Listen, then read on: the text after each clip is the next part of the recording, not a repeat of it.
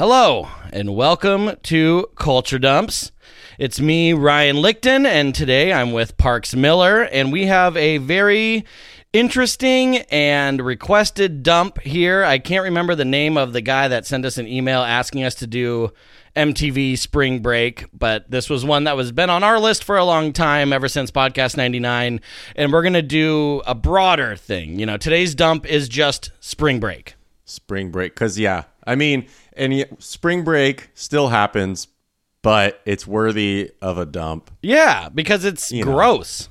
Like and and, Yeah, and and not spring break in like the sense of like you getting time off from school, like spring break as in like the cultural like revolution of partying Yes. for an allotted time.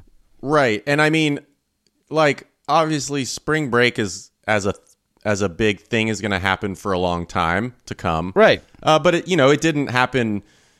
You know, it hasn't been around as long as school has been. You know, so it, it is a it is a relatively new thing. In that I'm saying it's it's relatively new. I mean, what, 60s, 70s, maybe? I mean, No, well, well, we'll get into all that. We'll no, we'll it goes all the way but, back like- to AD BC shit, dude. but but I mean, in terms of just yeah, no, I and I saw your outline. I, I you're going to take it to a deep a deep place, but there's there's certainly like a modern uh there, yeah, vision interpretation of what spring Yeah, break is that I feel like really only goes Rome. back as far as the 80s Yes, for yeah. for the modern spring break. And it's a dump because now I have no fucking desire to ever be a part of a quote unquote spring break ever again. And I would, you know, even if you want to party or do wild debaucherous Right. things, I still just think if you are if you're past that age and you still want that, then there's some, there's something wrong with You're you're like Matthew Um, McConaughey in Dazed yeah, and Confused. You're, you know, good thing about girls at spring break kind of a thing. it's, it's a yeah, it's a dump within ourselves. Right. That's so for sure. basically, you know, in this episode, folks, it's it's a very special episode. A lot of you are going to be very excited about this because Parks and I are going to go through the history of spring break and why it's a dump and all that. But then the next, the second half of this episode, which is going to be a long one, is an interview that I did with someone uh, that played a big role in 2001's spring break.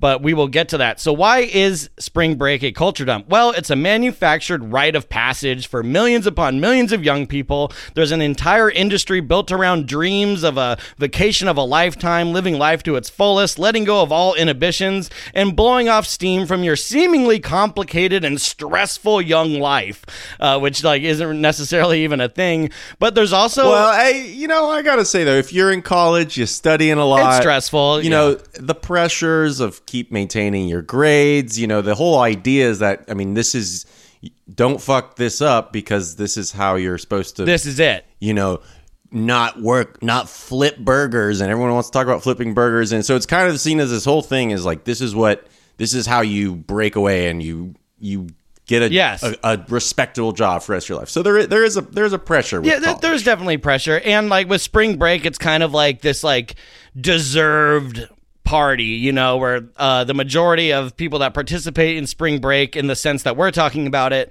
yeah, are college students, and yes, there is a, an- a certain amount of stress that goes along with that. That would lead you to believe that when you go to spring break, you're allowed to do whatever you want because you worked for it.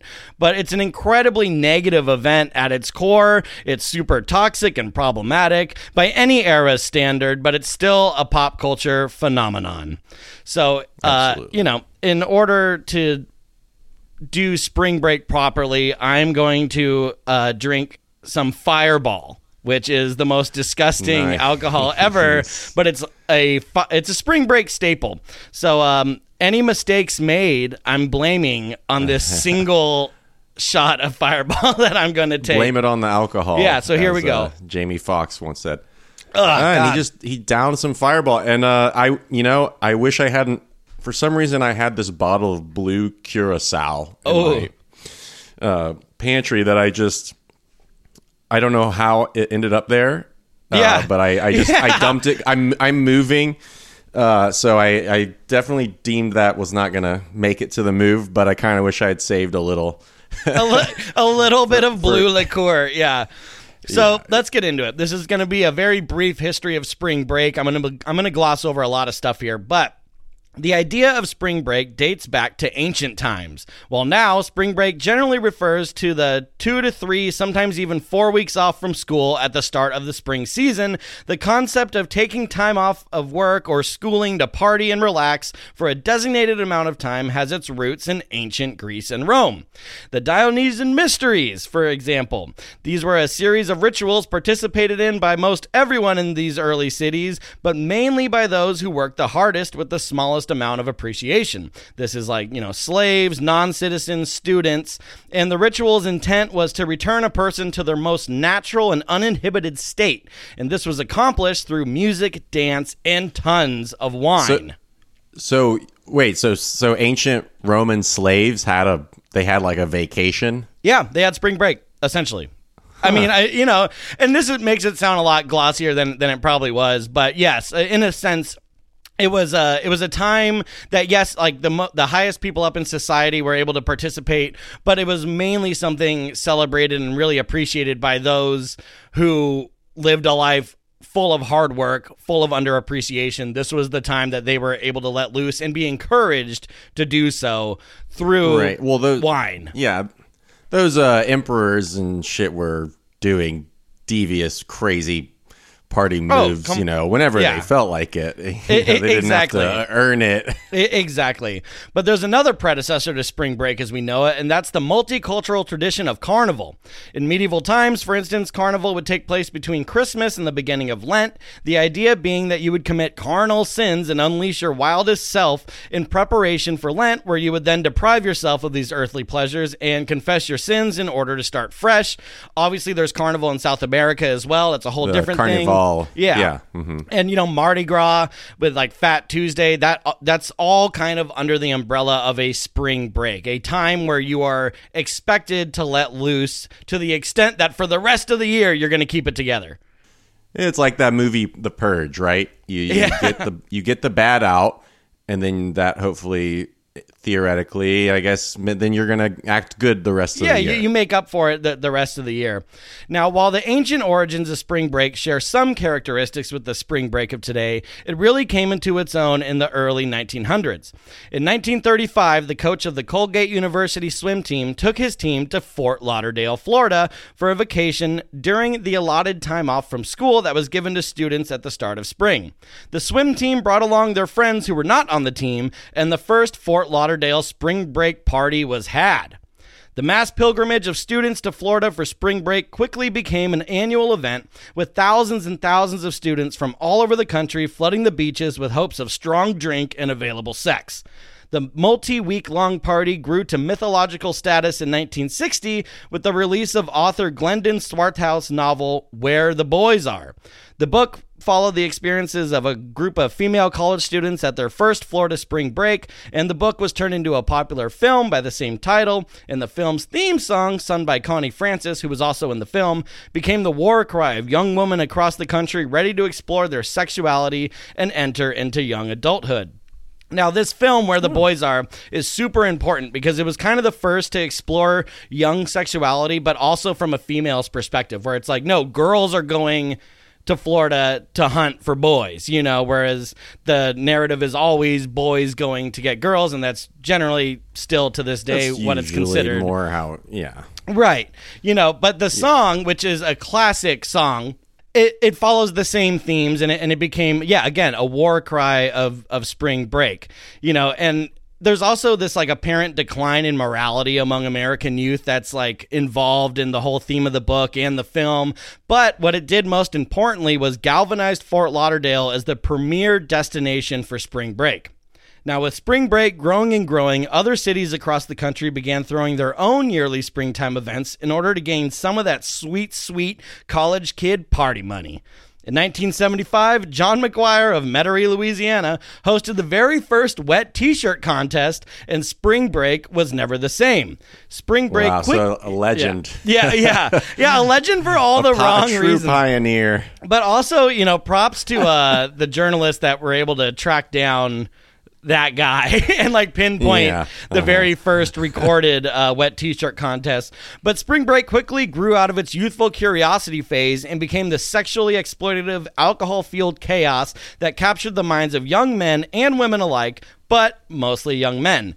Now, with that first wet T-shirt contest, the prize money was seventy-five bucks, and there was women that were turned away because they were known around town as working at the local, you know, strip clubs, and they're like, "Hey, this is an amateur contest. Like, you do this shit. Like, you you take off clothes for money all the time. This isn't for you." Again, kind of putting in the anything goes. It's spring break. Let your wild self go. Uh, it's just during spring break. It's kind of like the Vegas thing. Like, what happens in Vegas stays in Vegas.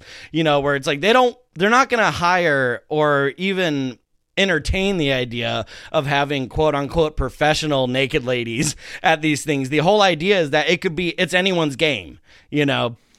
Hmm. yeah. yeah. And that kind of creates the the whole you know thing whereas before it was an innocent series of parties to blow off steam built up from school and it turns it into like a sexual rite of passage where those who didn't get laid failed. And this you know the monster that this mentality created can be seen in the 2017 documentary liberated the new sexual revolution which is on netflix.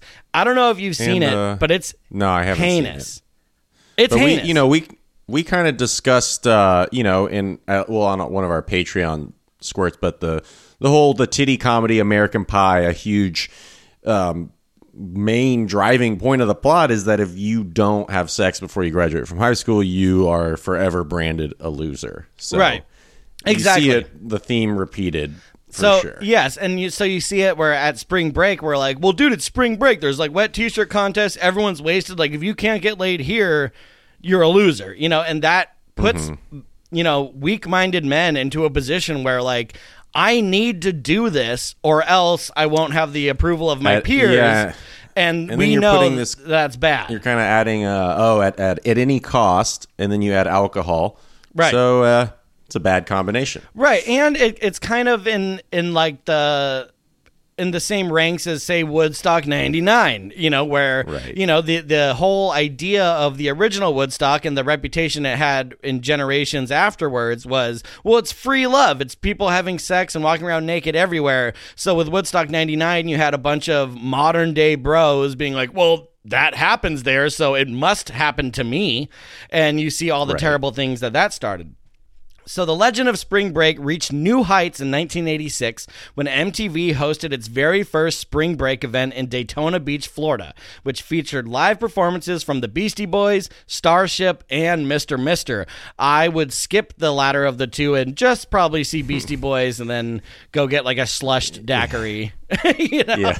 I don't really want to. I but, mean, but Starship. I mean, that's the Jefferson Starship who changed their name to Starship. Is it? right? Yeah. Well, no. Well, they, That's they're- gotta be. There can't- city. That's yeah, Starship. that's so. I mean, yeah, that. But that was members of the Jefferson airplane who then ch- went to Jefferson Starship and then Starship. So I mean, what are they doing at really Spring Break? funny. what are they? They're doing? too old. Oh my god! I mean, there had to have been some real like, what the fuck am I doing here? Like, I I played at Woodstock, and now I'm like, or not, at you know, because like I think the well, tendency. they're uh, yeah, they were they were fighting for relevancy for sure. yeah, well, when you're in a rock band that big, it's like, like you get older. It's kind of again the dazed and confusing. It's like the bands are getting older, but the crowds are still kids. They're still playing to like unruly crowds of drugged out, drunk kids. You know, so they might not even realize how like uh, not a good fit they were because they're just that's what the audience always looks like to them. you know, that that's kind of the thing. So the televised spring break brought to the masses visions of bikini, bikini-clad women, alcohol that flowed like uh, wine, and an overall sense of what we now call FOMO.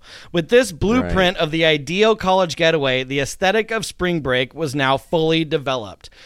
If you read or watch any interviews with the original MTV VJs, when they talk about spring break, it's like it, was the most not put together put together thing ever. Like they obviously had a stage where the acts were going to play. It was going to be televised. But for the most part they were winging everything. And when you go back and watch these mtv spring breaks the majority of the footage is like oh, let's do like a contest where like, okay, male and female couples like run out into the ocean and you have to change clothes, you know, or it's like, oh, body Yeah. shots, or like, you know, again, wet t-shirt contest, like whatever they could do to fill up the time in between the acts. And this is just anyone that isn't at spring break, you know, say you're in fucking like Idaho and you're watching this now in your head, it's like next year we're going, you know?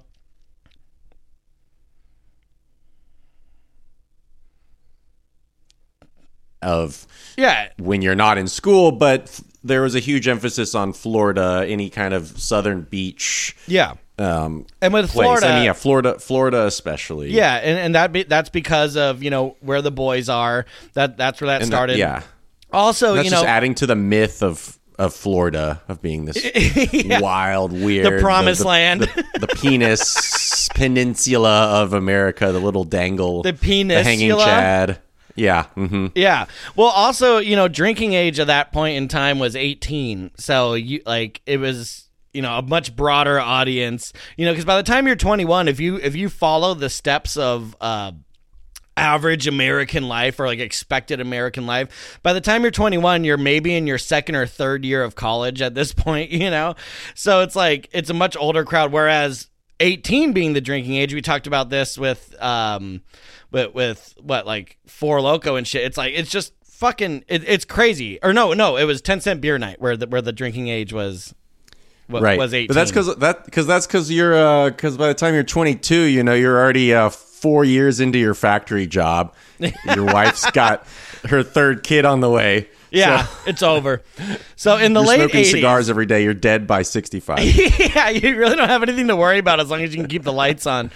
So, in the late 80s, Cancun, Mexico was hit by a devastating hurricane. The city rebuilt itself as a spring break mecca, planning most of the city's economy and businesses around the few weeks a year that thousands of college students would invade the beach town in search of their spring break dream. That's very, very interesting. Also, uh, 1988 is a huge year for spring break because Lifestyles invented and released the first flavored condom, which was mint flavored. uh, no one wanted a mint flavored condom, so then they created cherry, banana, uh, all these other flavors that no one wants. and then they made like the the chocolate, the like darker, Yeah, yeah, they, they, the darker looking condom, so you could Yeah. you could do with that what E- you exactly. And you know what? No one cares about flavored condoms. Like no one's excited about those. And also, yeah, lifestyles. Uh, they also not only did they create the first flavored condom, but they also created the most like untrusted condom. like, Right. If someone pulls out a lifestyles, ladies, be very uh, careful, and boys too, be careful. But the thing with Yeah. Cancun being a spring break mecca, it's interesting that it was created to be what it is because just the word Cancun brings up you know memories in your head of like oh yeah, Cancun for Americans. Yep. Exactly, that's mm-hmm. spring break. So in 2003, MTV actually released a film called The Real Cancun that I Right, I have right. made everyone watch. Yeah, we No gotta one take, we likes gotta it stop. except we for gotta me. slow up. Okay, so last time I or one of the most recent times I was out there visiting Ryan, you know, we we hang out, we have a good time, we do some stuff. Ryan is a wealth of culture dump esque knowledge, and he was really pushing for this Cancun film. And we watched it, and I fucking hated it because I just I couldn't even get into the angle because it's it's so raw in a way that you know Jersey Shore they really figured out how to kind of exploit that trashiness into this kind of money making machine. Absolutely. And to me, Cancun didn't even have it, so I'm just alternately just cringing or bored. And uh, I mean, good lord, that movie is. I mean, it is something. If you're brave enough to go down there, Watch this it, film and- folks. and, I- find it. I, hated it. Uh, I'm glad that we're doing this instead of just that movie. right, Um, because that was an but original idea. Was because I Yeah, thought that that mhm. was such a dump because. But it's one of those things where it's too much of a dump. Like no one would, too- would know about it. Yeah. But basically, now, but what I got. I want to say. I want to say something about Cancun. So I, I've actually been to Cancun Woo! on spring break. Now this is kind of because I, I know that we're gonna approach this as you know we're in our 30s now, and I would never want to ever fucking ever be in a MTV spring break situation. But that's not to say that when I was of the age in high school that I all, I was completely bought and sold, and Yeah. I absolutely It was my dream wanted- to play at MTV. yeah, Spring I wanted to go, and so some friends of mine we went on a was either carnival, I guess a carnival cruise, and it's like a week long, and you just party on a cruise ship. Jesus, how are you alive? I don't know. I mean, I just know that there was this entire process of checking the bags, but we had still managed to sneak in just multiple gallons of alcohol, and you're just on a fucking boat.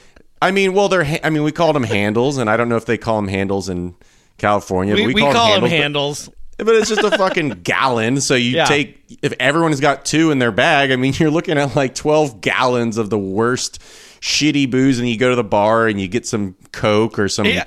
Excuse me, sir. Can punch. I please have an orange juice? And they're just Yeah. looking at you like, what the fuck? Like, how is this I guy so say- wasted? He's been drinking orange juice I- all night. I went.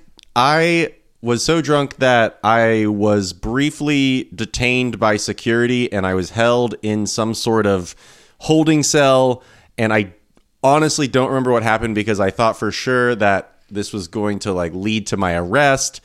But now looking back on it, they're probably this is probably something that they deal with all the time. They probably I probably was in there for a couple hours and then they realized, all right, whatever, he's not gonna die. Let's get fucking rid of him. We don't care. Right. You know. Yeah. Um, so I was in there, but so what they do is you're just on this stupid fucking boat, and then you go to. I think we went to.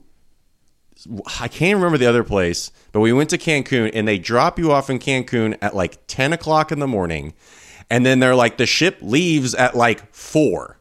So you have half Get of nice the day and drunk. Yeah. and there's just these bars there and so people just get off this boat and start getting shit faced and you have to make it back and looking back on it it's it just seems like the shittiest thing and it's so touristy and I understand like why if you were a small town why you would want to embrace it economically Right. but it just it, I just remember even though my goal was to get as obliterated as possible being like I am not actually in Mexico like this doesn't count No. as being in Mexico I'm Right. not getting a single fucking lick of any true authentic Mexican culture, Culture at all, no. there's just there's just these guys with huge sombreros pouring tequila shots down these Americans' throats. Like they know what's up, but they're they're going to exploit it because they could stand to make all this money from all these tourists. But I remember then later just being like, Jesus Christ, like that was I felt very exploitative of whatever the fuck Mex. I just felt like I had no idea what Mexico was about, even though I Right. would. Well, so you're, you're taking the chance fucking here. hours. You know, uh, Yeah. you- you're using the opportunity on Culture Dumps right now to uh, apologize for any wrongdoing on your part during spring break in Cancun. it it was really fun. It was really fun, but I've never been on a cruise boat since, and I really have no intention of ever being on a cruise ever again. Right. So let's get back to the film The Real Cancun just briefly here. So, for those of you that aren't familiar, this is a reality TV movie where they casted a a group of young people 18 between the ages of like 18 and let's say 22 and um, you know with a little bit of room for uh, adjustment there. But basically there's like there's these twin girls. There's this um you know like these two like like dudes that are like best friends that are going. Then there's like a couple really handsome guys that are like oh yeah left my girlfriend at home. It's cancun baby.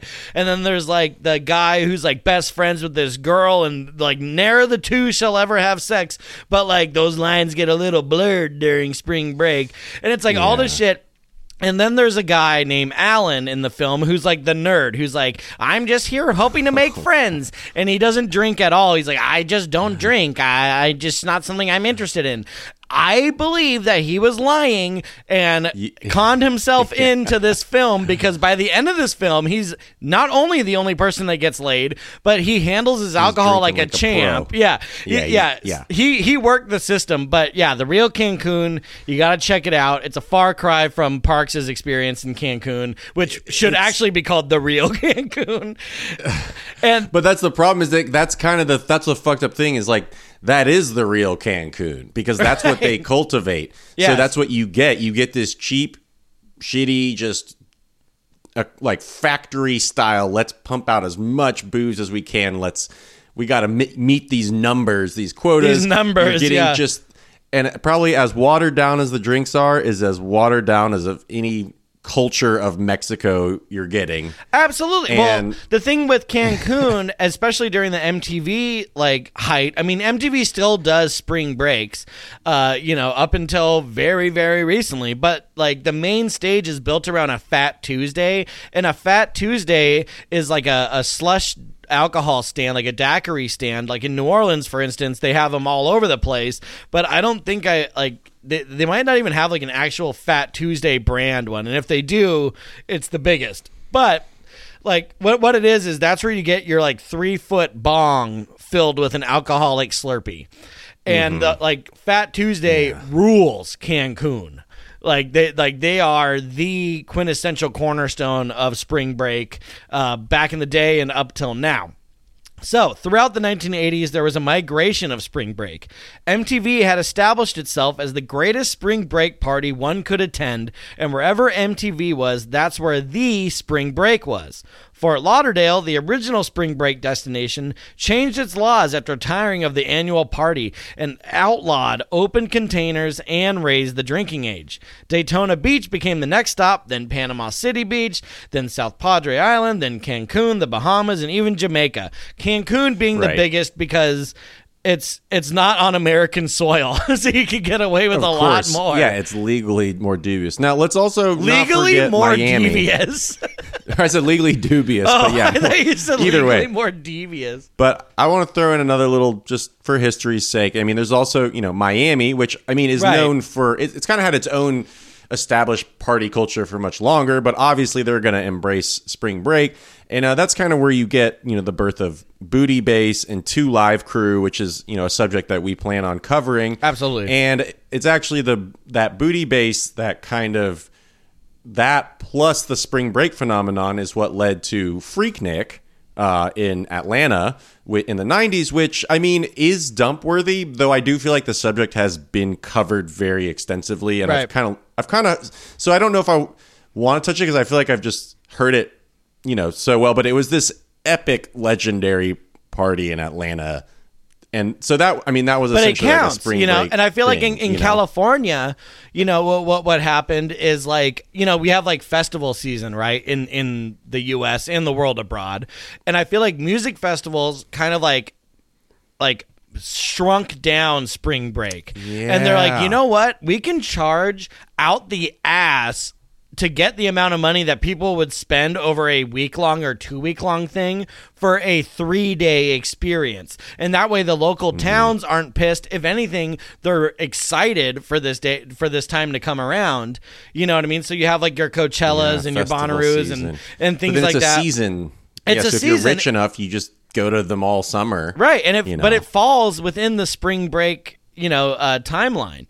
So it's like that. True. Like the festival seasons and festivals could be considered part Definitely of the spring break. it. Though we should make a note that this spring and more so controversially last spring of 2020 Yeah. kind of made the news because of COVID. And so you would think that that's of. just that's not a thing you should, you know should do. Uh, but it was it was all over the news. Yeah, Florida has like- still kept it real. They kept doing it and so you would see these images of you know hundreds and thousands not hundreds of thousands but Yeah. lots of teenagers doing it and then of course you know it's like oh well they're young and they're less susceptible so then they're interviewing them and they just don't give a shit And they just don't give a shit. And yeah. so, oh, so spring God, break got dude. a it got a little uptick during covid it kind of like got a little bit of its notoriety Well, there was like the a thumb. The, years there was like a thumbing then, of the nose to like society, where it's like you know, we're generally, still gonna fucking spring break yeah. And it's funny because you know most people that like uh, stick it to the man and like are against like government regulation stuff. It's that's kind of like an alternative culture thing. And for the first time in history, I feel like we saw this like change where now all the people that are into like the arts and alternative culture and stuff, we're the ones defending the government stance on things, whereas you saw all of the normies, you know, standing in complete opposition to it. And that's Yeah. kind of the thing that like what was unique about 2020. But then you did, but then you did see, but then it was also still kind of rooted in, in just youth and people that are like, this, you know, I'm not over 65, so like, yeah, I, I probably it'd be much harder for me to even catch COVID or be sick from it. Right. So I just literally don't give a shit. And so like, what's the easiest way to rebel is just just doing whatever you It's want. even- not- yeah. yeah. So Spring Break took a dark turn in 1997 that would forever seal its fate as being a haven for toxic masculinity, bad decisions, and alcohol poisoning. When a young filmmaker named Joe Francis introduced his home video series Girls Gone Wild. Yes, folks, for those of you that send that in as a suggestion, we will do a Girls Gone Wild. Some of this these has to be a separate dump. yeah, yeah. So some of these topics take a lot longer to prepare for than others. It seems like we're just uh, you know, fucking around over here at the Culture Dumps HQ, but there is a, a method to the madness and some of them take weeks to prepare for, some of them can be done in a day. Girls Gone Wild is a hugely intricate story. But once that happened in 1997 and and you start seeing these late night commercials for this tape, it's like it forever cemented the idea of like there's topless, horny girls everywhere. And so all the the men from all these colleges more than ever flocked to spring break in 1998 and on, you know, because that was the reputation that Joe Francis gave spring break through his series Girls Gone Wild. Same with Mardi Gras. I mean, I, I would say it's safe to say that the bad behavior was there, but it got worse after Girls Gone Wild. Yeah, and I, I think I mean I, I did not participate in Freaknik, but just it seems like once that got super popular in the publicity, and then it was kind of like oh, there's like girls with their ass hanging out like in the streets. It brought so much more attention, and then that's when you start getting that's when you start getting sexual assault, and you start getting All the bad shit. shit because you're because you're now you're you're it's it's again like the Woodstock thing. You have this expectation, and then you have really young people who are naive or stupid or Right. just don't know any better, and then let's mix in tons of booze. Right. It's well, just and, and I'll tell you, you know, as far as the Girls Gone Wild thing, like I've been to Mardi Gras three times, and it is every bit debauched and crazy that you would think, but with some things not really lining up with the the public view of it. For instance, like beads for for boobs thing, like they like show us your tits and like throw beads down.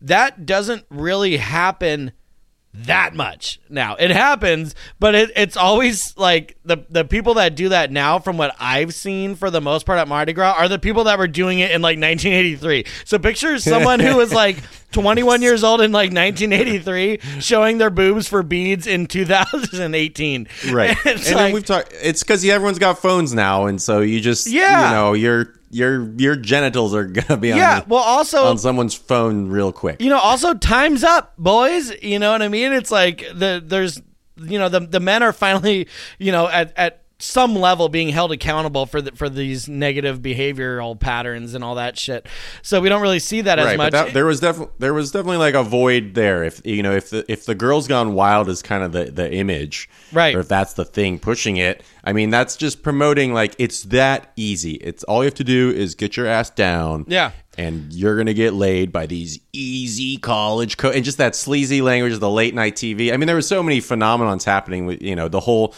You know, most guys Right. our age have their little fucking story about sneaking and watching Channel 99 or staying yeah, up and watching porn, the, yeah. the ads and stuff. I want to say though, I think that's funny because we just to think about like St. Patty's Day or something, which is an incredibly debauched St. Patty's holiday. Day could be under the umbrella of the spring break mentality, by the way, where it's a Maybe seasonal it thing is- to let loose. you know? right, but they have this whole like oh the history and the culture and the heritage. And you, you know, with Carnival, you have that, and even with Mardi Gras, you have that as an Right. institution. So it's like maybe you bringing up all this Dionysian stuff. Maybe Spring Break needs to like dig and find its its Greek roots and kind of get a philosophical Well, or no, because they think their intellectual Greek roots is background life. to it. You They're- they're- no, we're in touch with our Greek roots. Alpha Sigma Phi, fuck you. Yeah. Like, like, dude, they, they- they need like a spokesperson. There's no with, like, talking PhD to any of these people.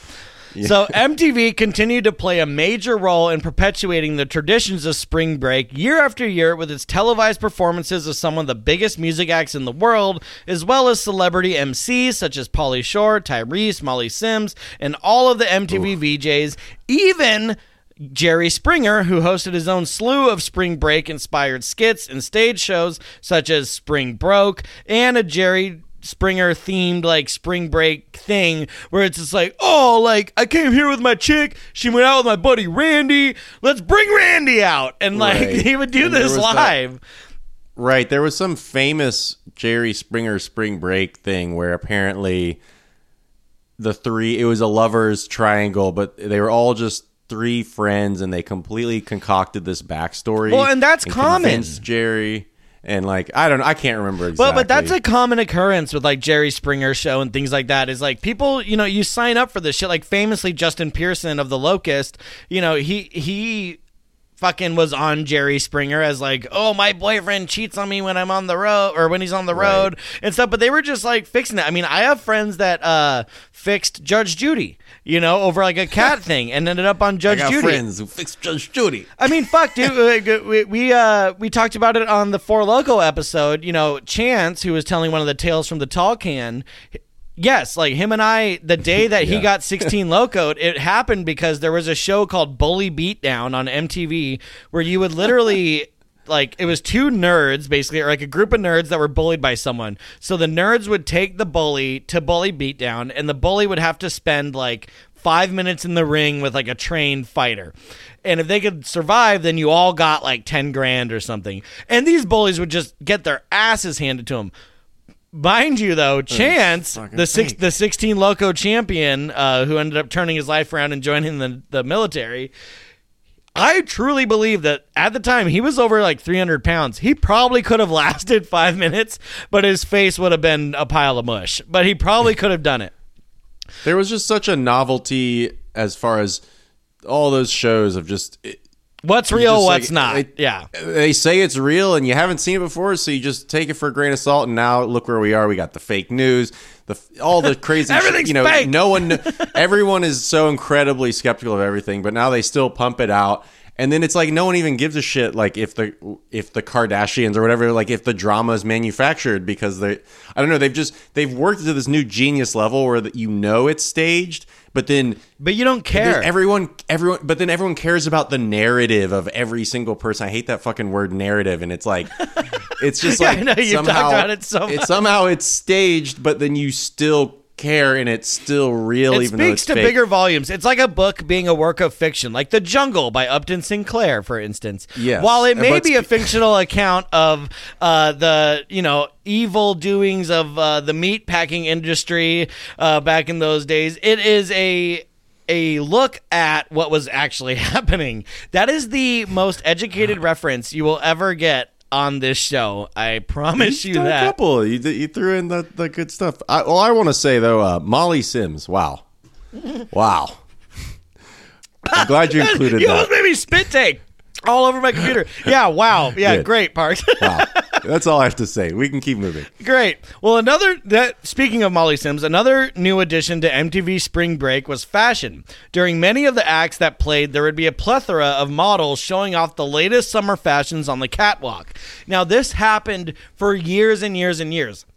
When you look at the original spring break performers like for instance my favorite of all time is the the hair metal band vixen. It's an all-female hair metal group. Yeah. they performed in daytona beach. Yeah. And they were opening rule. for bon jovi.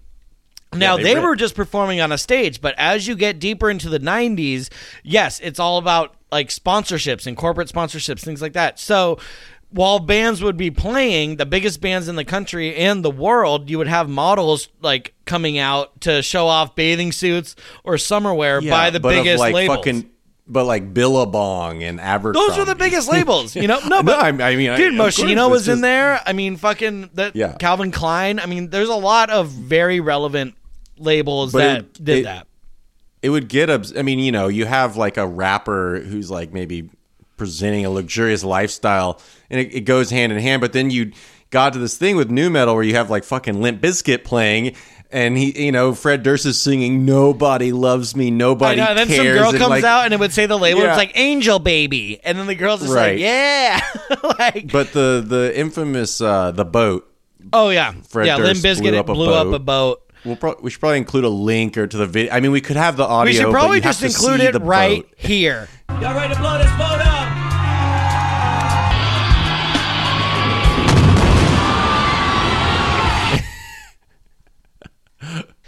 Now, just for reference, folks, I'm going to list off some of the acts that played at MTV Spring Break, and most of these, like literally the grand majority of what, who I'm about to name, like you can find these on YouTube. So Bon Jovi, Eminem, Vixen, Primus, Limp Bizkit, Notorious B.I.G., Spice Girls, Lil Wayne, No Doubt, Radiohead. Radiohead is a great one because they're like, you Oh, know, they're like softies and like art sad. guys. Yeah, and they like they have Yeah. no reason to be there. They're playing creep, and then um, Thom Yorke jumps into the pool with his Doc Martens on and has trouble getting out because like he realizes, Mm-hmm. oh, now I weigh fifty pounds heavier, and my tiny little creep art guy frame can't carry these wet clothes out of the pool, so he has to be saved. But uh, Fat Joe, Ashanti, Salt-N-Pepa, Backstreet Boys, Fifty Cent, and plenty of others. Also, folks. There's a new show. It's called How To with John Wilson. It's hilarious.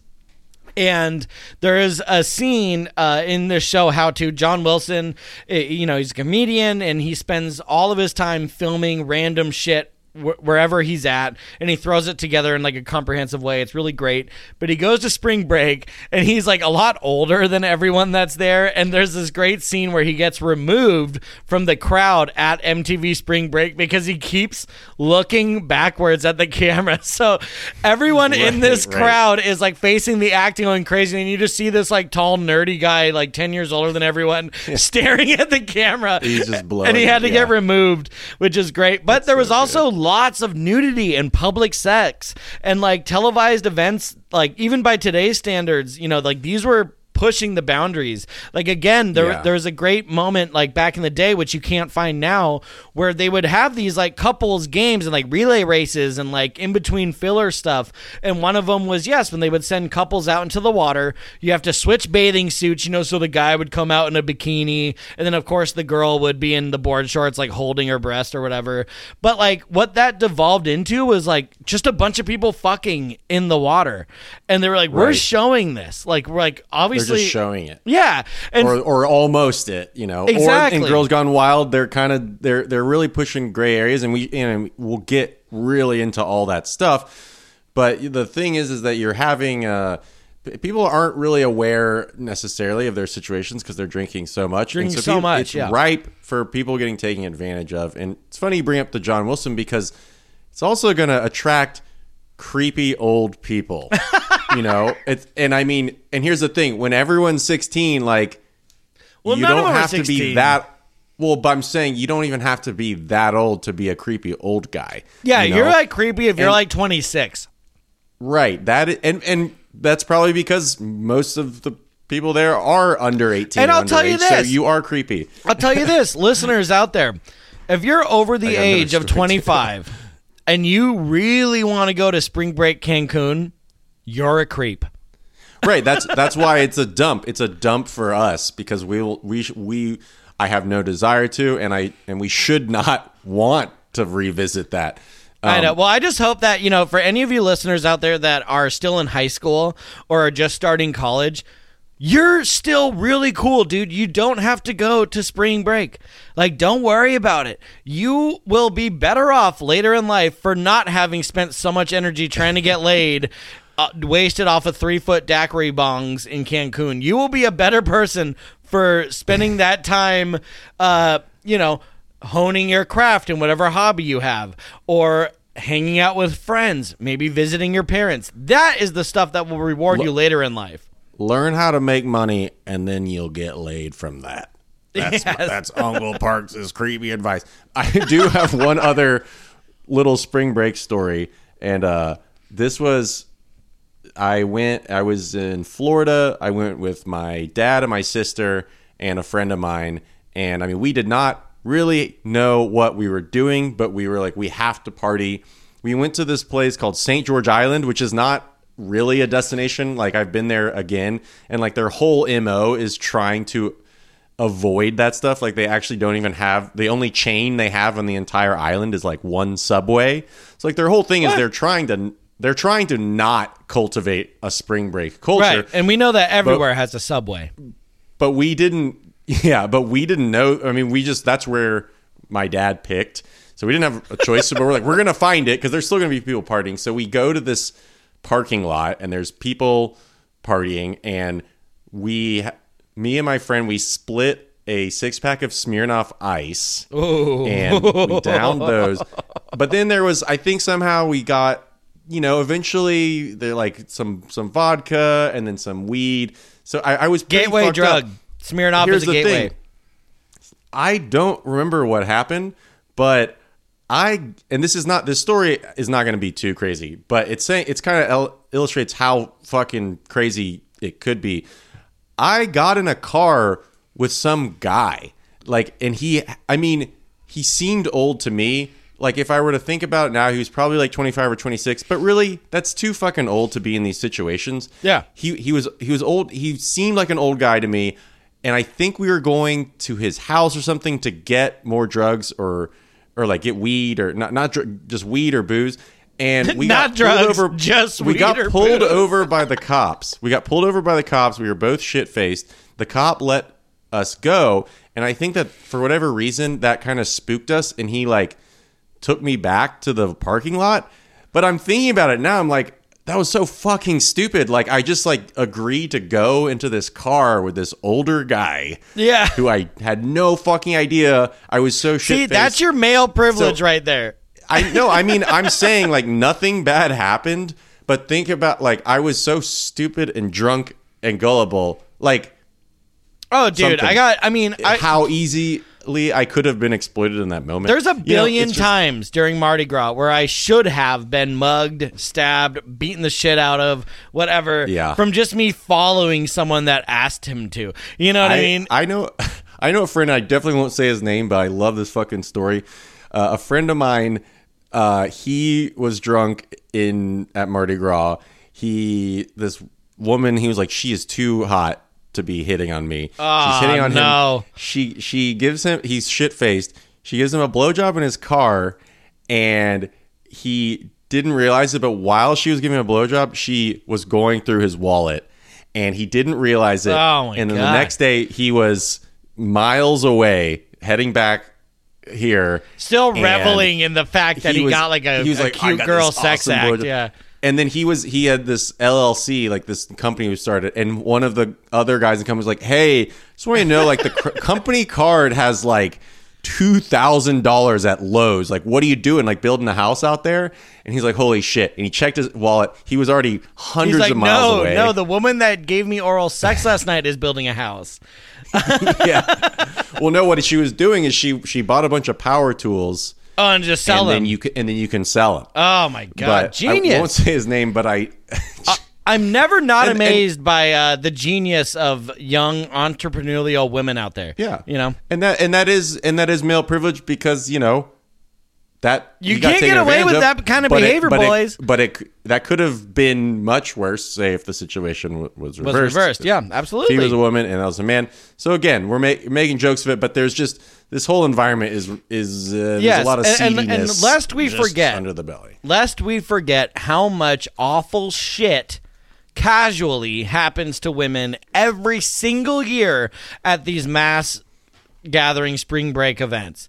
I mean, again, because there's a mentality of young men expecting a certain something to happen, and when it doesn't, you take matters into your own hands, you know, so to speak, and bad things fucking happen. And again, it just like speaks to the terrifying reality of like the difference between, say, an 18 year old man being in fucking Cancun and an 18 year old woman being in Cancun.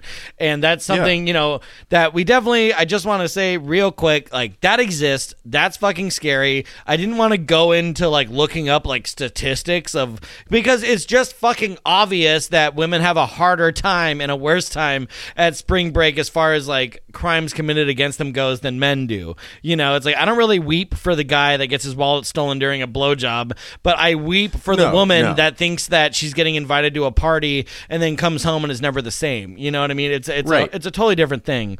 And it's like, and he knows, and like, and he knows that, and it's like, Yeah, that's it's the a thing. funny story it's for like him to tell me- that, It's a funny you know? story for him, and the credit card.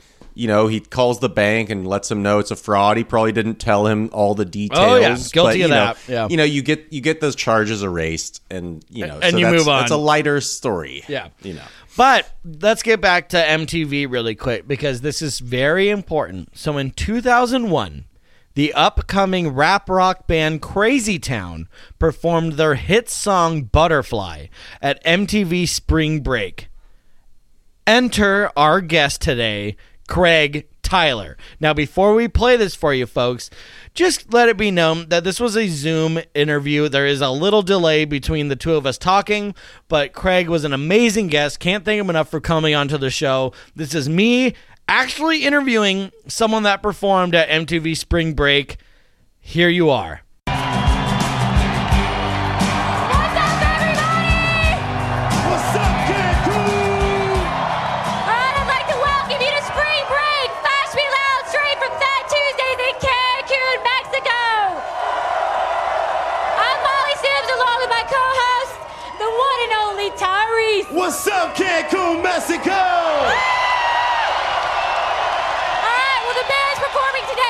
Incredible and stylish that they inspired us to scour this season's best beachwear to find suits that match their style. And after searching the beaches and the bars, we found spring breakers just like y'all to come up on stage and hit the runway.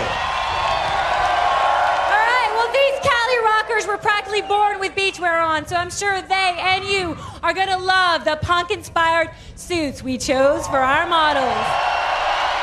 Here to perform Butterfly, the one and only Crazy Crazy Town!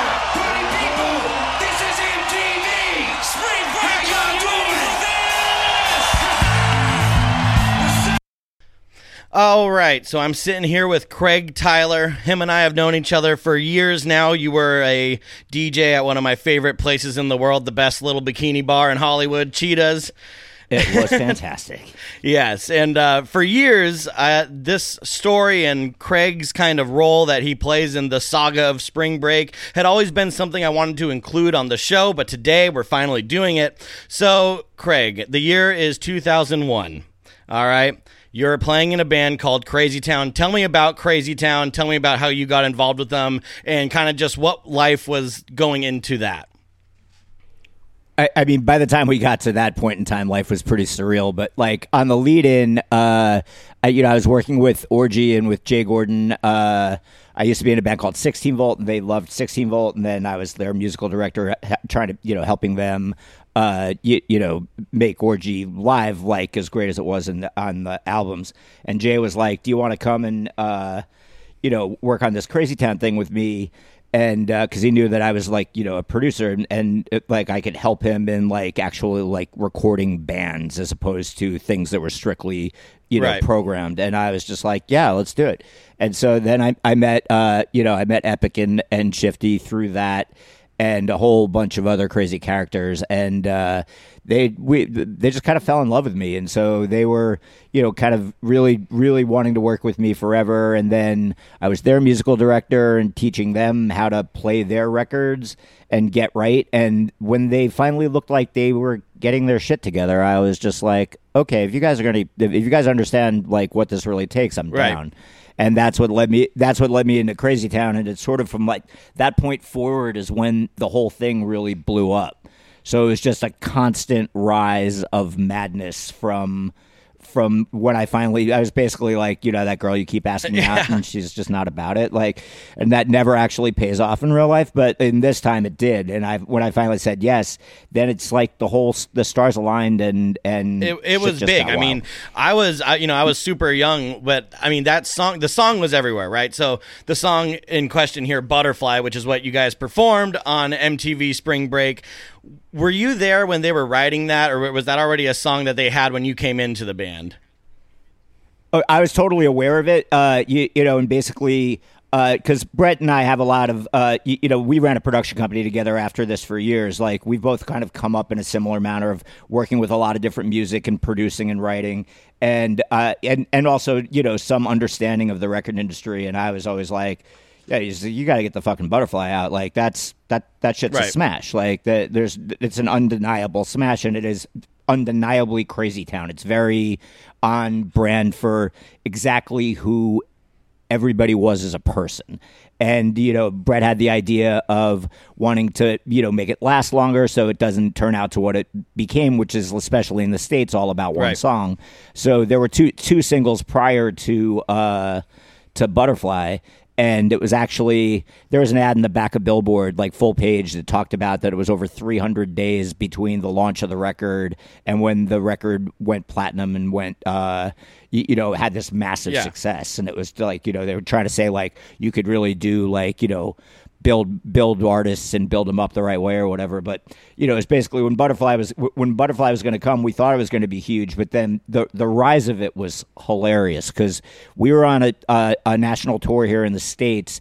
As it was like buzzworthy on MTV, and we're watching it on the bus, and we're like, "Holy shit!" Right. right? Yeah, and then awesome. like, it, then it's just then it's on all the time and it's just like oh my god and then you, you know that led into us uh, getting asked to play uh, mtv spring break we had done a trl before that which was like one of the craziest days i've ever had in my Tell me about that really quick, because TRL. Like- I mean, obviously that's the most legendary thing you could do on MTV, uh, minus winning like a VMA or whatever. But I mean, playing on like, did you guys play or did you just appear? We we played two songs and and uh, and it was our first live television performance, which is amazing to say because we had ended up, especially in Europe, we did so much live playing live on television. But we got there and. I'm kind of like about it and I'm taking it in. And Trouble, the other guitar player, has like a mild case of Tourette's, and we're looking out the window from wherever uh, wh- wherever they shot TRL into Times Square, and there's a sea of kids with signs in Times Square, and I'm sitting there with Epic, and we're, we're just like, this is sick. And Trouble's just like, I want to go home. Like, because it was like alternately terrifying.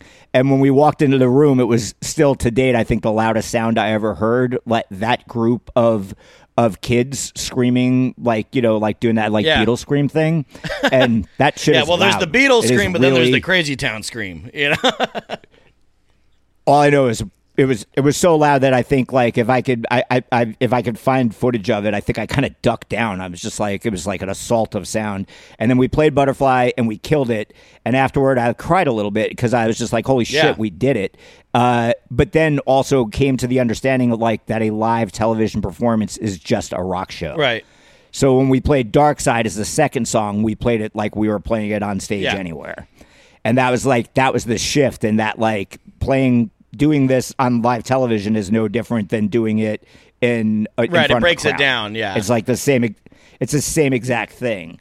So yeah, so that that was TRL was nuts and uh and you know just getting asked to play TRL was ridiculous at that it's just like you know like that you think about like, the most iconic pop things that were going on at that time and like we never looked at ourselves in that light you, you know like but it's like here we are hanging out with all Right. this Well, I mean, it, it was right And in that it- it- pocket. it- like Crazy Town is kind of one of the last groups to to get that big. That was part of like the huge nu metal, like rap rock kind of thing. You know what I mean? Like right around, I want to say 2003 ish. By 2005, that that's pretty much out, and it was on to the next big phase. But I mean, it was such a rise. Did you guys feel like you were part of that scene, or, or was it more like, oh, like we're getting all this attention because we're huge. We're not riding like a wave of other bands similar to us.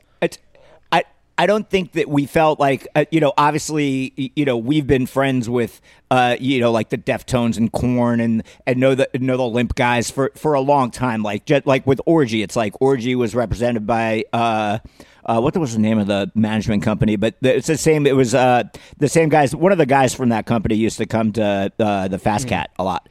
Um, I'm not Yeah, going to name him by name because that's not nice. Um, but uh, but uh, you know they they had they represented Korn. They represented orgy. They represented limp, and so like we all knew each other, and we all you know we'd all been friends. Like when the Deftones started to really blow up, I saw the Deftones when I still lived in New York. They opened for Korn on, and that's Korn's first record. It was at Limelight, and I was just like Limelight. the Deftones just blew me away. Legendary, yeah. Yeah. Oh. We, I- mean, when I was a kid in New York before all, before all of this, I played Limelight like. 30 Did you ever go to the. Disco 2000 Limelight was the spot.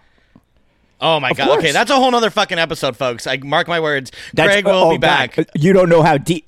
You don't know how deep. I'm sure you went to the tunnel It's then like- too, owned by the same guy. Yeah. Oh Of my god! All right, we're, I'm getting off All track. of I'm too yeah. excited about that whole thing. But yeah, so that, that, that's that's that's another ep. But uh, uh, so yeah, we. But I didn't feel like we were part of like a nu metal like wave of things. Uh, you know, I just felt like we were a part of like a hybrid amalgamation. Like very like you know, if you look back to uh, you know, uh, what was that great soundtrack that combined rock bands Oh, with hip hop bands?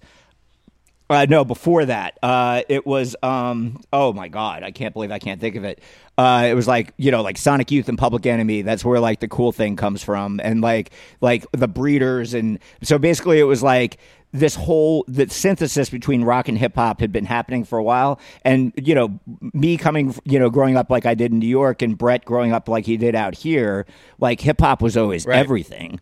But we also like I- like I, I I play instruments. I'm a band guy, so it was like finding a way to combine those two things. That's what we thought we were, you, you know, not uniquely doing, but like trying to do in our right and way. butterfly was kind of like the only like kind of nu metal like ballad or like love song you know what i mean? Like there wasn't too many like that. Like there would be like kind of heavier softer songs from a lot of those bands but butterfly was a love song. And like it, and it was like one for the ladies really. I mean i can only uh, just imagine uh the benefits uh reaping in at that era in time with that song being being the band's hit. But so the thing with with butterfly is it's heavily sample oriented it's kind of built around a, a sample if i'm not mistaken Well, you are, and and so I, I wish Yeah. more people knew the story of that because you know, coming from you know where Epic and I are coming from, as like you know, like I used to make industrial music, and it was like hip hop, and it's like manipulating samples. You know, sort of like the same thing that I do at drum and bass right now. It's sort of like everything's a dub plate, and if you make it yours, It's then different, yeah. That's art, right? And so uh, the cool thing with Butterfly, it's a sample from a John Frusciante and Flea song called "Pretty Little Ditty." And they were also represented by the same management company Q Prime that we were with. And the Red Hot Chili Peppers thought, or really John and, and Flea thought it was so cool what Crazy Town had done with like you know this end of album pretty little Right. track that they did that it's the only sample they ever oh cleared. wow yeah Like so, like if you if you look on the writing on Butterfly, the Red Hot Chili Peppers have writing credit on Butterfly. Nobody took anything from Right, anybody. right. Like they've they, you, you know like I, I just I, you know they have a percentage of that song. So if you think about how big that record is and how many millions and millions of copies it sold and how like how much spins it still gets everywhere, like everybody right, won. right, and licensing and You- you stuff. know what I mean? Yeah, because that song, like, I felt like Yeah, it had like a like- huge, like, a it was huge when it dropped, but then that movie Orange County came out, and it brought it all back just like a couple, like maybe a year or two after the the heat had died down. It brought it right back up for like another, you know, couple years. I I couldn't stop laughing when I saw that. Also, something's got to give. The Jack Nicholson movie, the opening, the opening scene is Butterfly, and I remember watching that, and it had already been so big, and I was just like, that's one of the cool things about the record is that you know, like people all around the world that I'm friends with will be on tour, and they'll like they're God knows where, and they call me because the record's just Right. always on, and I'm just like, yeah, it'll never die. But the, like, I can listen to that record right now, and being somebody that's really always wanted to be involved with timeless music, it sounds every bit as good as anything that's on the radio. It, it Yeah. bangs. It's like it, it, it's never, literally, never going to die. That so long as there's amplified music, that song will outlive yeah. all of us. absolutely. And and and that's that's amazing. Yeah, no, no, 100%. So, Yeah. 2001 now. MTV Spring Break is kind of the biggest televised event on cable like every year. You know, annually, kids wait for that for a ton of different reasons. A, it's exposure to all the hot music. You get to see all the fashions because they would do these like swimwear shows and fashion shows. There was like, you know, skits and and you know celebrity cameos but then also you know you got to see beautiful young people you know what i mean? There was hunks and babes all over the place. It was like a super sexually charged event but you got to be the center of attention. Crazy town performed butterfly at spring break. Run us through the logistics of like when you get there when like when you found out you were doing it up till you being there and tell us all about it So, so the cool thing about that, it sort of reverts back to the TRL thing. So after TRL, we went to Europe and we played huge television shows, like you know, like the entire, like a whole live thing in the round in Berlin, like so so much us playing as a band on live TV. So by the time we got to MTV Spring Break, that was just another Yeah. day. And so we were totally ready for the performance aspect of doing what we would, what any of us have done as a band, but with a million cameras and like on a weird shaped stage with models walking around. Yeah. It's like you still just got to play the record and make it knock. Uh, so we were really comfortable in that form at by by the time we got to there.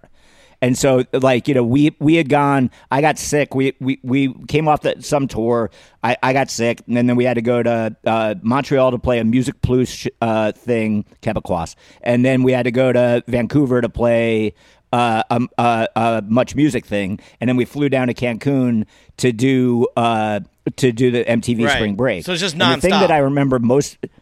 It it was just it, it was ridiculous. But the thing that I remember most is I was sitting at the pool with Faydoe, the bass player from uh, Crazy Town, Dream Puffy's. Uh, remember Yeah, that Dream, band yeah. with like the, all the really young girls? They were all in the pool and they were being hilarious. And Tim Devine, who was the West Coast president of Columbia Records, was down there, and he's just like, "You guys just won number one in the states." And Paul and, and Faydoe and I are like, Yeah. cool." because we're just so in the middle of it that like it just doesn't matter like you know we just got to keep knocking out all these Right. things and and killing them and he was just like you guys could be excited and I, and and, and Faydoe and I were like Yeah. yay like but it, it wasn't like that doesn't Yeah, well, and how much more excited But, like, could you get? You know what I mean? It's like I feel like you were capped off. Like there was just too much going on. the, yeah, the whole thing just the whole thing just kept building and building and building, and it just never like the, the it never goes away. Like, and then we were also like we were self aware enough to know like this song is probably becoming too big. It's going to be an incredible job trying to thread the needle to continue this. But you know, still trying really hard to do that. So you know, it's like, yeah, we, we were at like the Westin Hotel. They put us up mad fat. Like we all had like our own sick rooms. Seeing like Carmen Electra walking around in the hallways. I'm like, what's up? You know, like the just. just just, just like totally hilarious life, and and the, I think that the day that we played the actual televised show, it's gonna sound ridiculous. It felt like a pretty normal day, like because they're in like job mode it- at that yeah. point. But like, it is kind of crazy because again, the main thing about spring break at that time was the the fashion show. So they would just march out, you know, models and shit. It, it, it's just yeah, it's bizarre. But by this time, yeah, you guys were kind of pros, so it's just one more obstacle, you know. Yeah, and so like it, it was a super like a super fun day. Like you know, it's like I remember like you know, so we met Jessica Simpson. She was hilarious. Like you, you know, just all these people that are around that that whole scene. Like you know, like like hanging out in the pool with like Dream, and they're like being ridiculous. Like the, the the whole the whole thing was just like super surreal, but also like we were there and present because we weren't like overwhelmed by it all. So we, like we were having a good time, like the way like you, me, and some friends would have a good like- time like at any party. show, yeah. right. You know what I Yeah. mean? Like yeah, it's like we're we're, we're gonna knock out all the things we're supposed to do, but you know, like the funny thing, and like this wasn't on MTV, is that after we just played this like one show, and like you know we've flown down to Cancun to do this thing, we were just like, yo, we.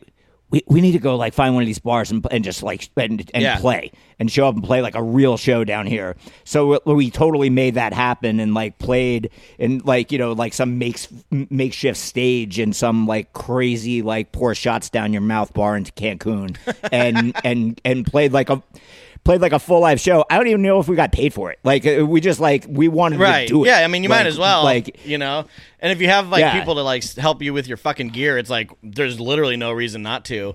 Now, I remember you had told me Yeah. when we had discussed this, like you know, way back that that show like completely dwarfed the the thing that you had done on MTV just hours before, and was kind of like the craziest part.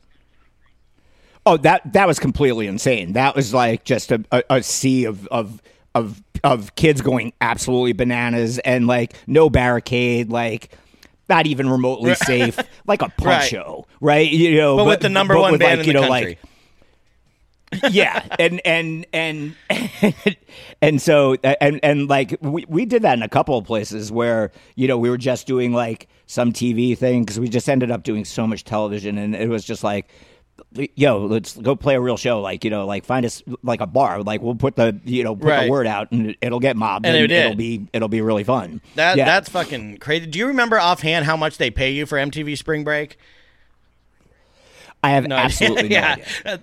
like I, like at, at that point in time like it's like we're, we're all doing so well and uh you know like it's just not even like it was just an itinerary like you know it was like like like i said we had come off a national tour uh, before that we were home for three days probably had photo shoots all three days for god knows what then flew to canada played uh, you know two shows in two days in canada then flew down to uh, cancun spent probably two or three days there. Flew directly from there to Berlin and played like one of the hugest television shows I've ever played with like Destiny's Child Jesus and like Christ. you know just like the just total total madness and then we're you know then we were in Europe for like another month from there and then came back and probably went on Ozzfest like if I if the timeline aligns I can't remember. Yeah, God. but So, yeah uh, fuck, that's so crazy. With all that TV, did you guys do any? Because, like, uh, you know, Spring Break, that was actually performed. You can even tell just by the the vocals. You know what I mean? Like, you can tell that's really being played. But did you guys do any of like the faking it stuff? Like, was there any shows where you did that? The- so the uh, we did remember the show called uh, Farm Club with like Matt oh Pinfield. yeah, yeah, yeah. Right, Matt Pinfield's a great guy. That guy's like a music historian. So he booked us on Farm Club, and Farm Club wasn't entirely set up at first to do it live. So we did we did the TV track thing where y- you know the band's not playing, but the vocals are live without Yeah. you know like, and we would do that like a regular hip hop thing, and we had to do that. Top of the Pops used to do it that way as well. And so Top of the Pops and like it's like on YouTube, you could see performances of us playing on Top of the Pops where we're like deliberately doing choreographed dance Yeah. steps because we're just like it, yeah. we're not really but but the vocals were always totally live. But we would push really hard to you know always get the opportunity to to play live because Yeah. we could. And like that was that was one of the things like on Ozzfest it was just like you, you know when when you really break it down like you know backstage of everybody like who really who really kills it mm-hmm. here? You, you know we were one of the two bands. It's just like yo that is real shit. Like there's no vocals on tape. But there's not even tape on every song. It- it- nothing falls off. Like these guys can Right, fucking because people don't. I mean, I don't think And- a lot of people realize because you know Crazy Town was so known for that one song, but there was like, I mean, the majority of the stuff was like a lot harder.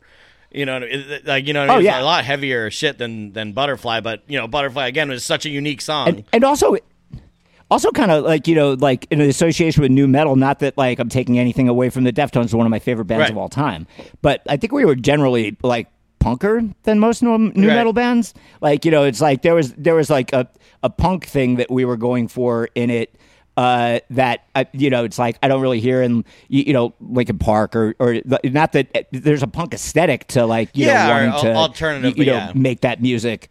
yeah, but for for sure.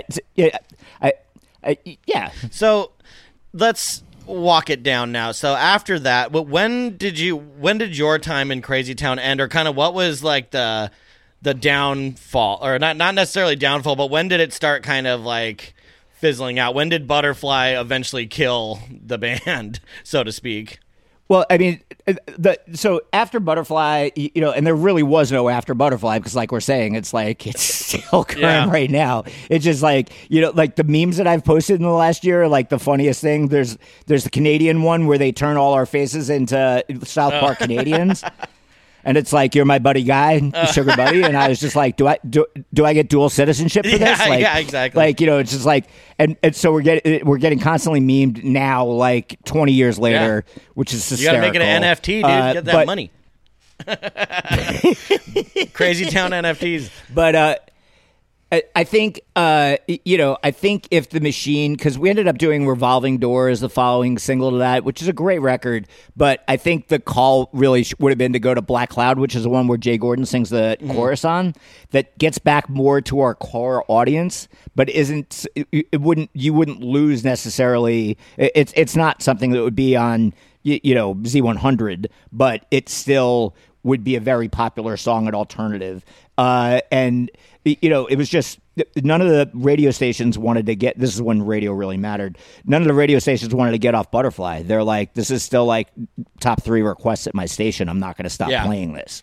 And so it just extended Butterfly forever, making it very challenging to try to get. I mean, Revolving Door was nominated for a VMA in, in Europe, but in the states, like it didn't it didn't get an opportunity to have the same impact. And then we made uh, the second record, which uh, uh, is a absolutely brilliant record with Howard Benson. Howard and I are still friends. Uh, Mike Plotnikoff is the engineer. We're, like we're all still friends. But like at that point in time, it was just like you need to make a really hard push on a not what you necessarily would expect from us if you don't know. And they kind of just took the soft route. And like, you know, I was reminding myself, like, never put a song on your record that you wouldn't want to have as your Right, first because that's going to be the one they're going to pick. Because because if it happens, what are you going to do? And uh, so you you know we were still playing some uh, some pretty significant shows then, and uh, but it was just like the machine took the pedal off the uh, uh, off Right. the metal, and and the and the machine is what helps a lot of this go. Like you know I've always said you can make the greatest record of all time. It's like it's just a matter of getting people to Yeah. hear it. That's really all. That, that's all it comes down to.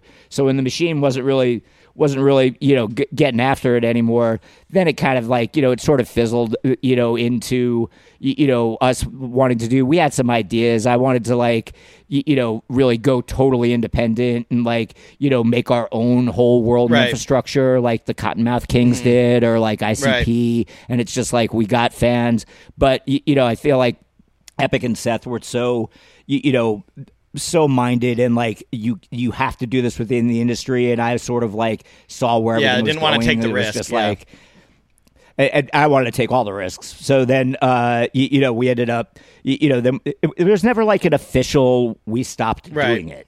We just all started doing other things. You know, Brett and I were still, you know, writing for other people. Like at that time, like you know, I wrote uh, two songs with Tom from Plain White T's on Every Okay. Second Counts.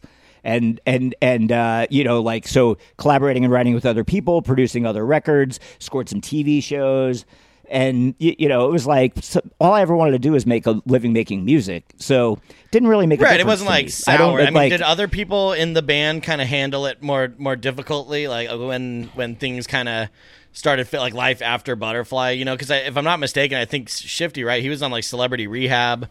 Uh, uh, Yeah, I, I mean, you know, he uh, like it's it's hard for Seth. Like, you, you know what I mean? Like, if I had to, you, you know, if I had to, you, you know, drive Uber or you know do something, it's like. You, you know, you'd have to be a mega fan in the states to know who I am. Like, you, you know, I could, I could get away with that. You still might have an idea, but like Seth can't get away from himself. Where can Seth ever go that he's not right, shifty? exactly. Yeah, right yeah. so so you know he you know he kept going and actually like you know i just wrote a song with seth for uh the he has a project called crazy town x right now which is basically like like a solo s- shifty crazy Yeah. town and uh, I, I wrote a great song with them, and Howard produced it, and Mike engineered it, and came up, and I played all the guitars on it, and it was super rad. Like one of the coolest things about it is, after all this time, it's like we are all still genuine, genuinely Yeah. Like, uh, like Epic got the Epic uh, posted a picture that he got his vaccine, and him and I still work on stuff. And I hit him up right away. I was just like, "How the fuck did you do Yeah. that?" I was like, "He was like, I volunteered at Costco." I was like, "Cool, I'm volunteering at Yeah. Costco." Right? Like, we uh, like though we don't all talk all the time. Like we like JBJ, the, the drummer from the first record, who lives in Sweden now with the girl that he met when we were on tour. I still talk to a legend. James like What- a number of what- times What a, a year. good story. What? a- oh, and he's and he's playing jazz I could like over like still doing it. Yeah. Like you know, he, he he do you know he was the drummer on Chuck Mangione's "Feel So Good" when he was What? eighteen years old. that's that's fucking like, how about his life story, Yeah. right? Uh, but I think it's really cool that there's no beef and we're all uh, we- we're all definitely friends. We all you know want to see each other do well. You know, Brett's Brett's doing a lot of uh, trailers and and uh, you know movie score stuff. I think Trouble's doing a bunch of that as well. Uh, Dougie's been in some other bands, but Dougie always seems to be okay. Uh, and Seth's still uh, you know, still working the Crazy Town X angle, and I could actually envision like that if if that like really got legs and there was a, a push because the one thing I always wanted to be able to do with it was just get together, go to Europe for a month, Do it again, yeah. make some money, play play some shows because we Yeah. can play, and then and then that's it. Like, but you know, there's always seems to be like this idea of like you know reliving it again, and so we're gonna be on K Rock again, and I'm just like, I don't give a fuck about Yeah. any of that. I was just like, if we can go play shows and get paid, that yeah, sounds cool. yeah. I mean, and it's you know like- twentieth like anniversary, playing dude. sho- it's uh, it's been twenty years, Right. I, I like I like playing shows and I like Yeah. getting paid. But like I, I just don't want to think about it anything beyond that. Like you know what I mean? Well, Let that's somebody probably come wise, to us with you know, some- because I mean, th- it is what it is. But yeah, Yeah. Well, shit, man, it's been fucking awesome. I'm so glad I got you. Yeah, we're definitely gonna have to do a limelight tunnel uh, side thing. But before we go, do you have any uh, spring break tales that you'd like to b- bestow be- before you take off? Did you ever go to like one of the big like Florida spring breaks or any of that stuff before you played at MTV? Not, but not before I played. Like you know, it's like my spring t- break tales were more like my my sister actually was just uh, she was in Miami for work, and there was like this hotel called the Vagabond Hotel. And when my sister and I were like in college or right out of college, like we had this like vagabond life mentality that like you know I would like go on spring break somewhere to like Park City, Utah, right? And then my and and and my flights canceled on the way out, and so I'm like, oh shit. So now I don't have to change my flight Yeah. fee. So I can stay here as long as I want and then like sleep on couches and snowboard the whole time and just bounce around. So like my spring break I things are all my sister and I just ending up being able to like extend stays in places, have these like amazing, you know, times sort of just bouncing around without like you, you know and, and being able to get away with it. Yeah, no, no, no like three It's foot like- daiquiri bongs and uh, you know sunburns. Well, I mean, definitely three for a daiquiri bongs and sunburns, but uh, I mean, I kind of feel like my whole life has been spring break. Like it's like because like it, it's yeah. like I've been. Like I, you know, it's like I, I, I've been in bands forever, and like you know, when I, when, when I, when I, I stopped going to college and I went back to New York, the band stuff all just took off. That's all the limelight stuff and all of that, like you know, like '90s, like the glory, you know, years of of the the whole the, the whole New York Yeah. scene. So it was just like it's been my work is shows and making music, so it's like it's all kind of a Yeah. party. So it's like you know, the, like my greatest spring break story didn't happen probably on spring break, right? You know what I mean? It's just like the whole.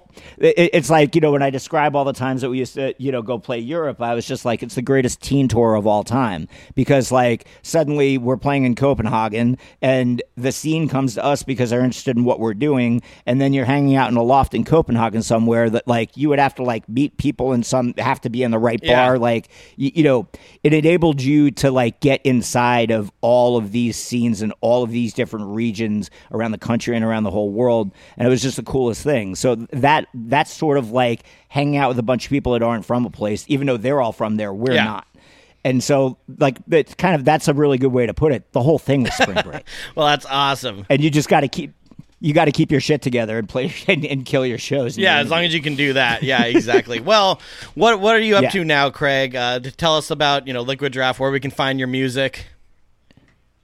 Uh, yeah, so I got a project now. I've been uh, doing. It sort of like fell. It just fell to me. Like I, I've always loved drum and bass, and so so is Epic. And I think a lot of people that uh, you know have been interested in program music have a, an early love for drum and bass. Even a lot of the people that you know play techno and house, like drum and bass seemed to be the bridge to that like that you could really make this into something and so i played a set at burning man in 2012 uh, that was all drum and bass and there was like 500 people there and they wanted to close it down because there were too many bikes on the road and i was just like holy shit i was like you you, you people want to hear drum and bass i was like i'm gonna go home and write this Right. record so I've been doing this Liquid Giraffe thing uh, since then. Uh, you know, just put out full length album this year, a, a remix album this year, and a, a, another EP right before Christmas. It's a really fun uh, place to create in. It's kind of like I have my own massive attack because I can collaborate with whomever I want. And uh, and the idea, as soon as like you know we're allowed to travel again, is I want to get back to Europe and I want to start to you, you know do what we were doing in Crazy Town because I really loved that being able to vagabond around the, the around Right. Europe. Spring break shows. never ends. You, you know, like sp- spring break never ends. Exactly. But Yeah. where do we find it? You got a you got a website or, or Uh, yeah, I mean, if you if you look uh, look up Liquid Giraffe, uh, you know, if you, if you Google it or DuckDuckGo or whatever, it, it'll all come up. I'm not hard to find. It's uh, it's on SoundCloud. We uh, do a Sunday show on Twitch called uh, Sunday Sunset with my friend Pollinator, and we basically just talk shit and play tunes for until the sun goes down and and uh, you know just trying to create a space for that until we can get back in the park doing park parties like we used to and uh, you, you know back into the desert to do festivals but you know uh, as soon as we can get going again I, I I mean prior to this I was playing between be, between the Fast Cat and Liquid Giraffe shows I was playing like six times Right. a week Yeah, I like, remember. when we when the great pa- when the great pause happened it was just like god damn we were going hard. Kind of nice to hit the reset button, but like- uh, also it's it's, It's- about time to get stu- going again. You know. It's about yeah, Yeah. We're almost there. We're so we're so we're Awesome, close. Craig. Well, dude, thank you so much for being on the show. We'll talk soon, and uh, have a good one. Pleasure. So there it was. There you have it, folks. And also, this is a dump within a dump. Like you guys weren't expecting to get the true story of the song "Butterfly" out of this, but you did.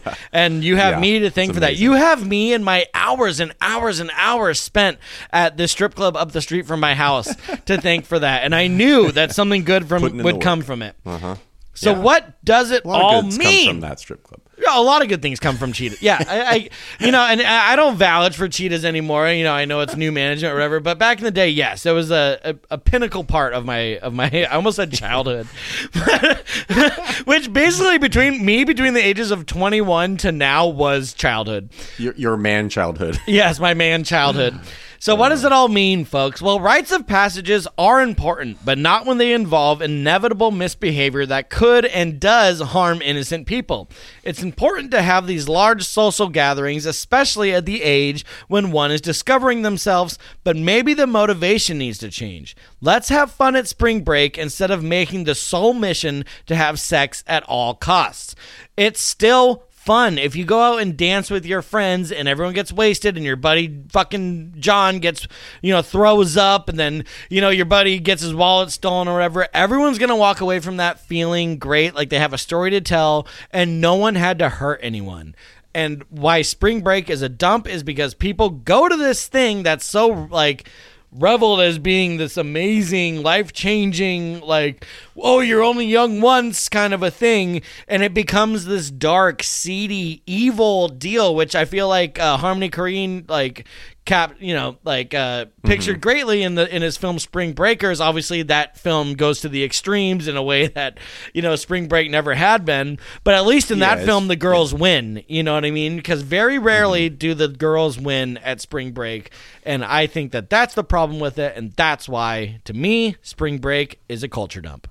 Yeah, absolutely. And the only thing I have to say that is that, and again, it's you know, I I wanted to do it, go to spring break when I was in high school, and you hope that maybe you know some things have changed, but I'm not fucking 16 anymore, so I just kind of when i have was to 16 go i would probably hope that the- nothing had uh, changed.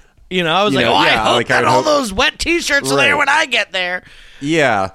So it's so then it's then you got two guys in their 30s kind of going, well, it's kind of bad. And then that's the that's the the the appeal of the youth is you're like I want to do the things that all the old fucking farts think Hate. is not okay to do. So you're and that's just always going to happen. It's hard to think that, but then yeah, I mean it's kind of like you know, like like even in uh, oh well, that was Kid ninety. That was the another, another Patreon thing which we've been ramping up on. But yeah, basically, you know, have as much fun as you can without without hurting anyone hurt. Yeah, Yes, and that's the problem with spring break is people get fucking hurt. And if you watch that documentary we talked about, the 2017 one, um, that it's a perfect fucking example of how evil it is. You know, it, it's it's it's super super super gross. Yeah, liberated the new sexual revolution. Uh, it- they they kind of try and frame spring break as like as what we just did as a rite of passage where young people come and it follows this group of like Australian guys who come to America with visions of wet t-shirts and available sex like in their in their eyes and they come here and they just treat people like trash and that's not okay and that's it's up to me that is what spring break is even the real cancun doesn't frame it in such a negative light as as the the other film. But anyways, folks, that's it for Spring Break. I hope you enjoyed it. I want to thank Craig Tyler, aka Liquid Giraffe, for being on. Uh, that that was great. I can't believe that we got someone that played Butterfly at MTV Spring Break on the amazing. show. I was sitting on that one for so long, waiting, waiting for a reason to, to bring him on. But anyways, go ahead and follow us on Instagram at Culture Dumps. If you have a suggestion, because we do make them into episodes, much like we did with this episode, send it on over to culturedumps at gmail.com. And for exclusive Podcast 99 and Culture Dumps material, sign up for patreon.com slash culture dumps. I'm Ryan Lichten. and I'm Parks Miller. And if you ate it up, we dump it out.